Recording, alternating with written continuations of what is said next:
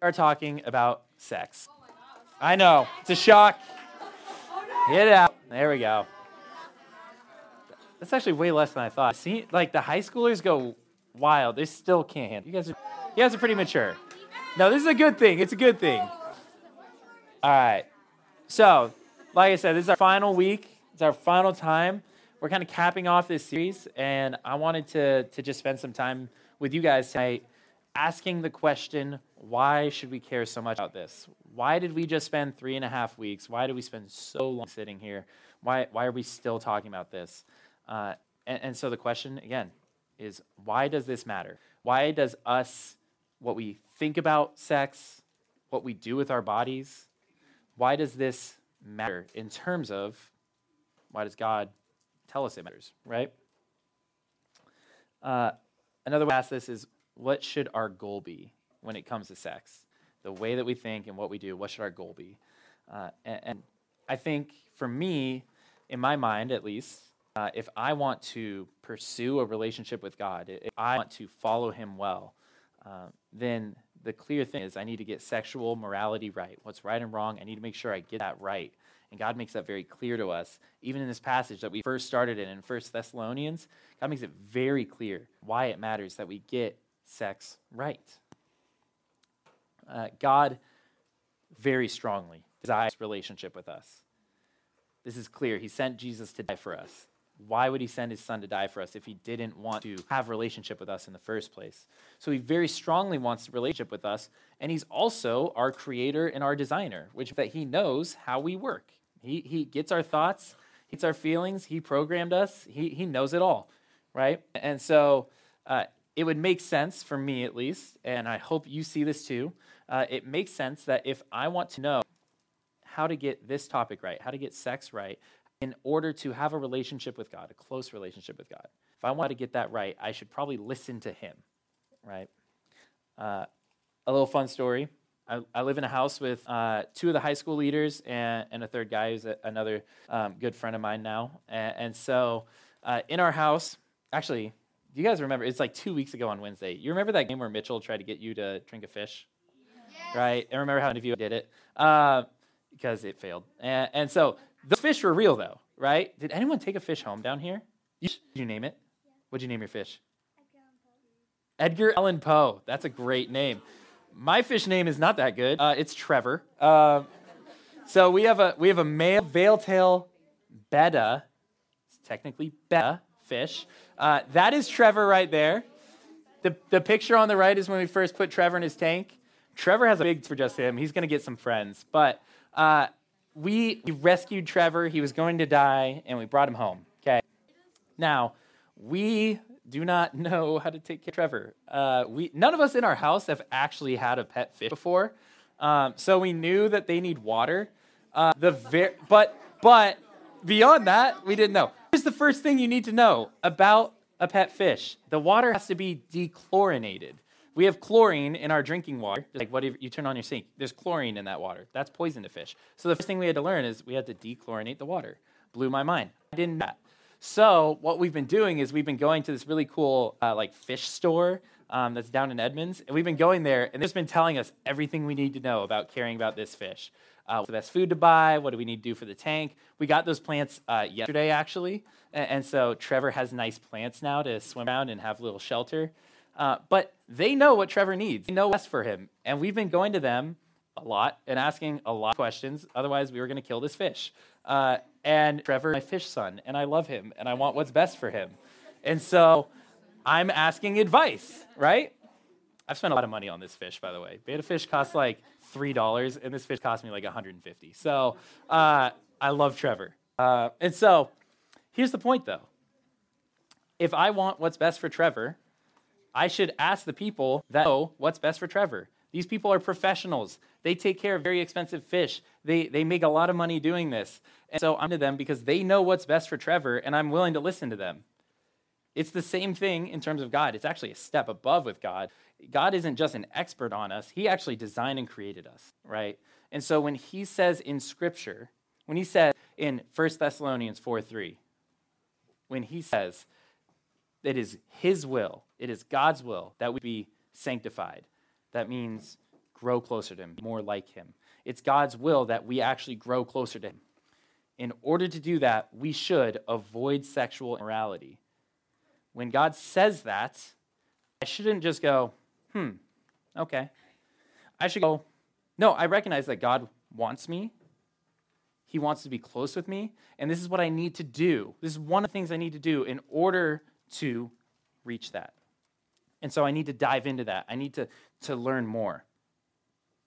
I'm going to talk uh, tonight about a few uh, things that sometimes we get confused, things that when I was your age, I was told or that I thought myself, and, and it's a misunderstanding, right?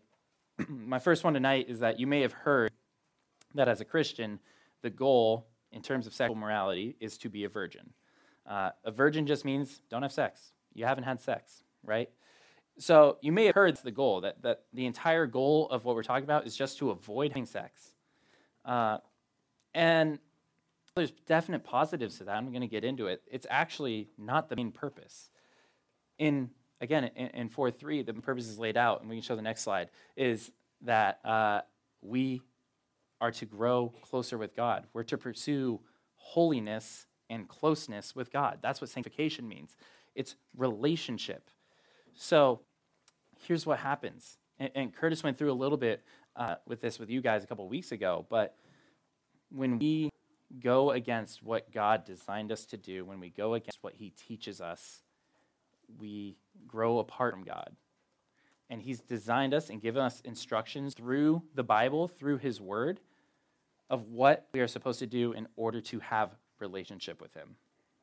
So our goal is not to not have sex, right? First of all, if you get married, that goal goes away.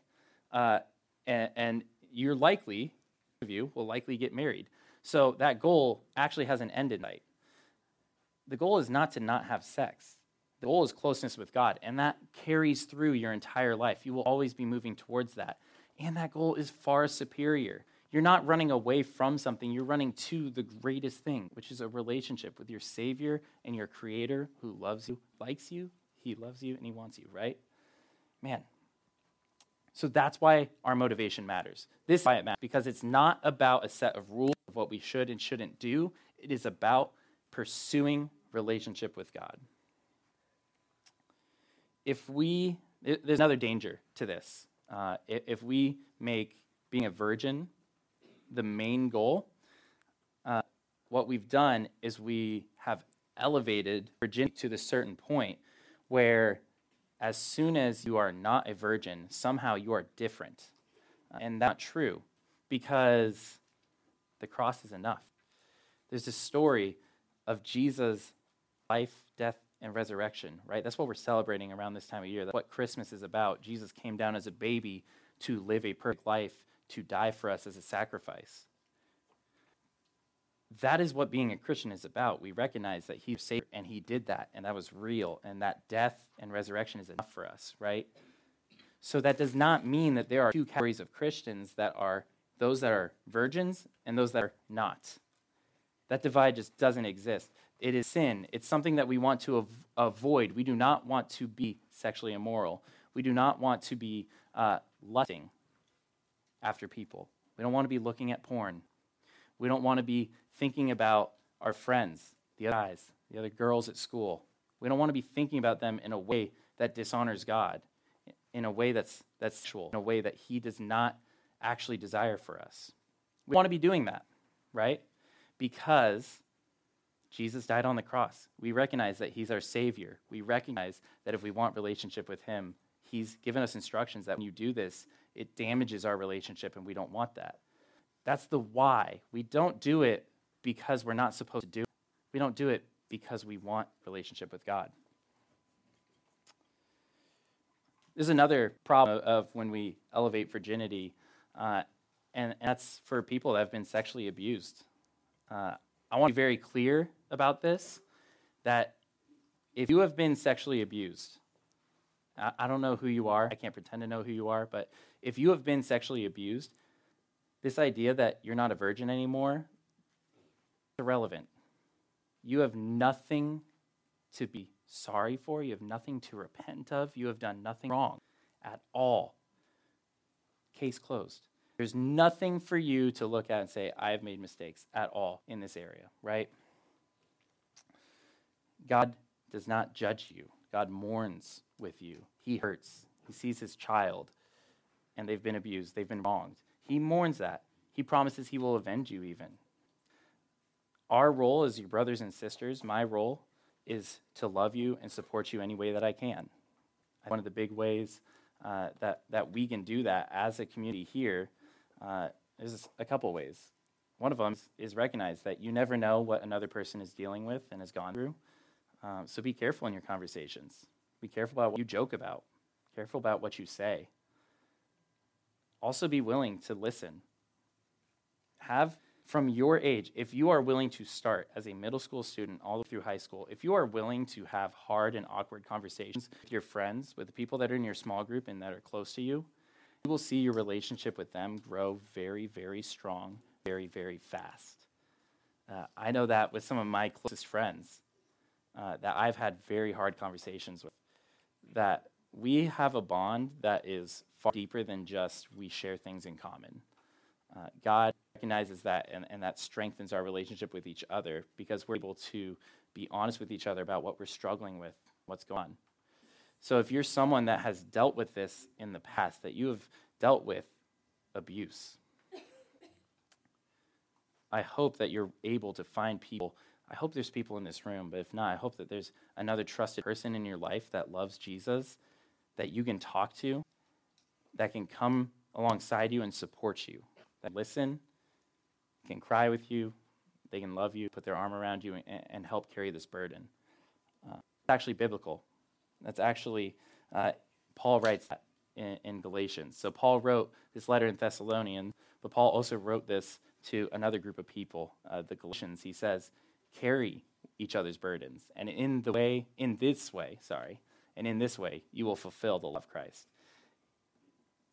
As the body, and sisters, were to support one another and carry each other's burdens. That's okay. Don't feel like you're putting a burden on someone. That's what we're designed to do here, right?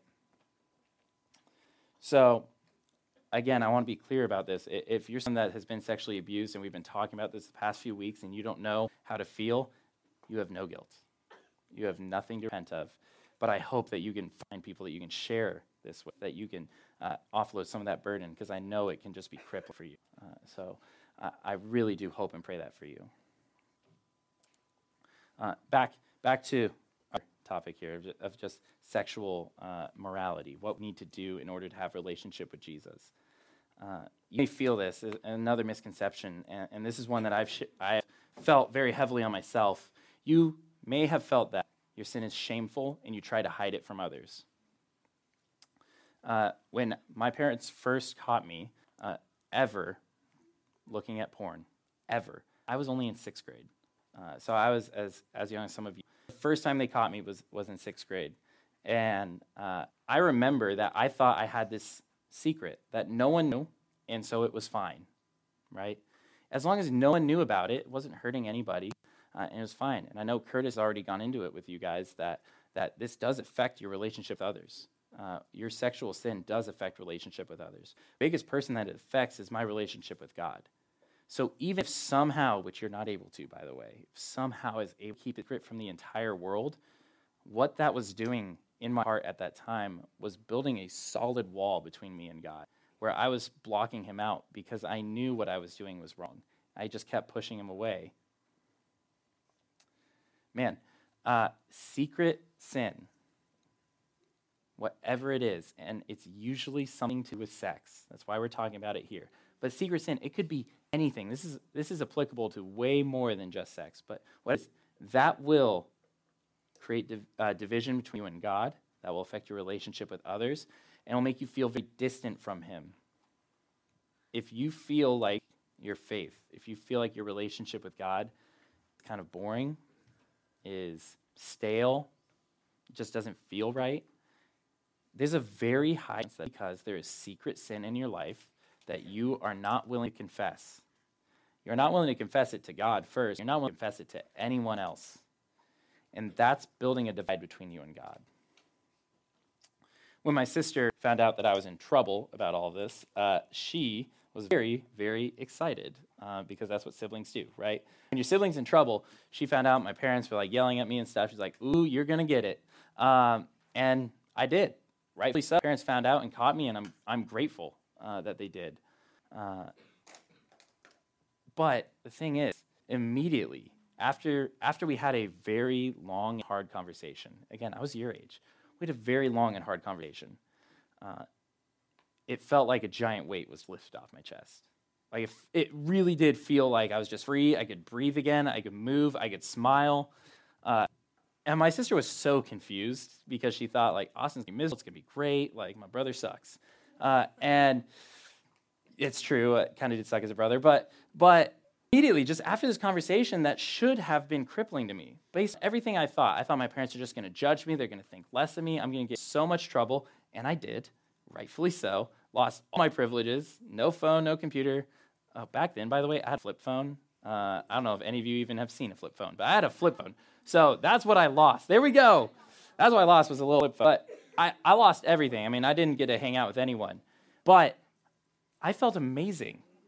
I felt so good after having the most awkward, hard conversation in my life. And here's why. It's because the secret sin that had been crippling me, that had been getting me to block everyone out, that had been dividing me and God, making me not want to spend time with Him. I didn't want to pray. I didn't want to read His Word because I knew what I was doing was wrong. And I knew everything about God was going to tell me what I was doing was wrong. That was now out in the open. That sin did not actually have hold on me. It didn't get to control me anymore. Satan, the enemy, was using that to control me. the real freedom came when I confessed, when other people found out, and when my parents prayed for me earnestly. They prayed for me all the time. We had real conversations about what needed to happen. David, David of old, uh, King David, Israel, ancient, ancient, way, way back, the guy that and Goliath, right? David who uh, killed his best friend's wife or best friend to sleep with his wife, right? This David. He wrote this about his secret sin in Psalm 32. David said, "When I kept silent, my bones wasted away, like his bones were dying. Through my groaning all day long, for day and night, your hand was heavy on me, God's hand. My strength was sapped as in the heat of summer." Going on. Then I acknowledged my sin to you and did not cover up my iniquity. I said, I will confess my transgressions, my wrongdoing to the Lord, and you forgave the guilt of my sin. Secret sin is not secret to God. God knows about it. There's no reason to hide it. You can lie yourself all you want. God knows about all of the dirty deeds that we have done in our life. He knows all of mine. I'd love to say that after I had that conversation, my life was perfect. I've never, ever struggled with anything ever again. That's just not true. That's not how it works. Uh, but what is true is if you continue to hide it, it will feel, like David says, like your bones are wasting away, that God is putting his hand, pressure on you because he wants you to confess, he wants you out into the open. And that's what we do as a church. That's what we do as the body, is we confess our sin, first to God then to each other, and we tell each other this truth. In 1 John 1 9, this is the truth that if we confess our sins, he is faithful and just to forgive us our sins and purify us from all unrighteousness. Paul again uh, reiterates this again that in Romans 8 1, he says, Therefore, there is now no condemnation for those who are in Christ Jesus. No condemnation. When you're struggling with something, whether it's sexual or not, this applies to everything. When there is secret sin in your life, when you confess that to someone, God does not look at you as less than. You're not the sum of your sexual sins. You're not the total of all your worst sins in your life. That's not who you are. That's not your identity. If you believe that Jesus is your Savior, if that's true, if you want relationship with Him, then who you are is a child of God that, yes, is sinful, but he looks at as clean. There's nothing that you can do that will break that divide, right? When it comes to sex, when it comes to, to what we believe, what we do, uh, it's important that we get right. And, and the big thing that I want you to take away is it's important that we confess this to each other, that we don't hide this from each other. Because hiding something in secret, it will only crush you, destroy you, and put a divide between you and God. Our goal in avoiding sex, in abstaining from sexual immorality, and the things that God has not designed us for, our goal there is relationship with Him. That is what we are pursuing. And that's, that's everything. That's what this is all about. That's why we meet here every week. That's why we go to camps. That's why we do everything. It's to build relationship with Him. So this area is no different. And so I want to do something for you guys to, to kind of practice this. Um, you might have done this in main service or, or at another church, but it's called communion. Uh, and so I'm actually I'm going to invite you up and on stage, Jack, and let play for a few minutes. But I'm going to describe what communion is and why we do this. Uh, and why we do this, first of all, it, it, Romans 8 1. There's no condemnation for those in Christ Jesus. Why? It's because Jesus died on the cross for us, and that death was enough for all of our sins, right? so, what communion is? Well, literally, what it is is it's just bread and, and grape juice. But uh, what this represents and why we do this is that we are remembering Jesus' death on the for us. What I want to invite you to do is, while Jack is playing here, I'm, I'm going to read a passage to you that, that describes us. I want you to first spend a moment, just total silence in prayer, and confess your sins to God. Take a moment to remember his, his death, his resurrection, remember that He's enough for you, that there's nothing in your life that you've done that's worse, that can separate you from Him. That doesn't exist. Died on the cross for you, and that's the truth. That is what the gospel is. Paul writes in 1 Corinthians 11 The Lord Jesus, on the night he was betrayed, took bread, and when he had given thanks, he broke it and said, This is my body, which is for you. Do this in remembrance of me. In the same way, after supper, he took the cup, saying, This cup is the new covenant in my blood. Do this whenever you drink it in remembrance of me. For whenever you eat this bread and drink this cup, you proclaim the Lord's death until he comes. We do this to remember Jesus' life and death for us. So, again, what I want you to do first is pray, confess into God, and take a moment be honest. After you've done that, stay quiet in respect to everyone else. Quietly stand up, walk to the back. We have two tables. There's some bread on a plate, and there's a bowl of grape juice. What I want you to do is take one piece of bread, bit in the bowl of juice. And just like Paul writes in, in this passage in 1 Corinthians, remember that the bread represents Jesus' body, which died on the cross. And remember that the red juice looks like blood. It's to represent Jesus' blood that he bled for us. We're remembering the sacrifice he made for us because he loves us. So before you do it, do business with God, confess your sin. But I also want to say this if you don't believe Jesus is your Savior, if you're not sure, or if you're unwilling to confess sin in your life right now, don't do it. Don't stand up. Don't go take that bread juice. No one's going to know, by the way, because we're not all doing this at the same time. Everyone's going to go whenever they're ready, but don't do it because I will respect you so much more for being honest about where your heart's at right now. This is something that we do as believers, as followers of Jesus, to remember what he did for us. And if you're not in a place to do that right now, no judgment. Just don't. Just stay where you are, stay quiet, no one will know. Right? So again, pray, quietly grab a piece of bread and juice, and, and Jack will play for a little bit and come back quietly and sit down, and, and we'll close in worship in a few minutes. But uh, I'm going to pray for us to start. Let's go ahead take it away. God, just pray right now that as we are about to do this, this act where we remember your death on the cross for us, I pray first for honesty and vulnerability, that we know that we can approach you, our, our Savior and our Father, we remember the truth uh, uh, of 1 John 1 9 that if we confess our sin to you, that you are faithful to forgive us and to cleanse us of that sin.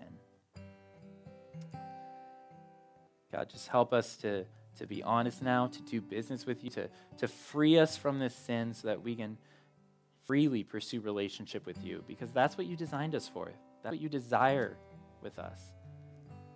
And God, for any sin that's hidden, if, it, if it's sexual or not, God, I pray that we would freely confess it to you and then to each other, to hold each other accountable, to, to love one another and forgive each other uh, so that we can best follow you, God. Praise these things in your name. Amen.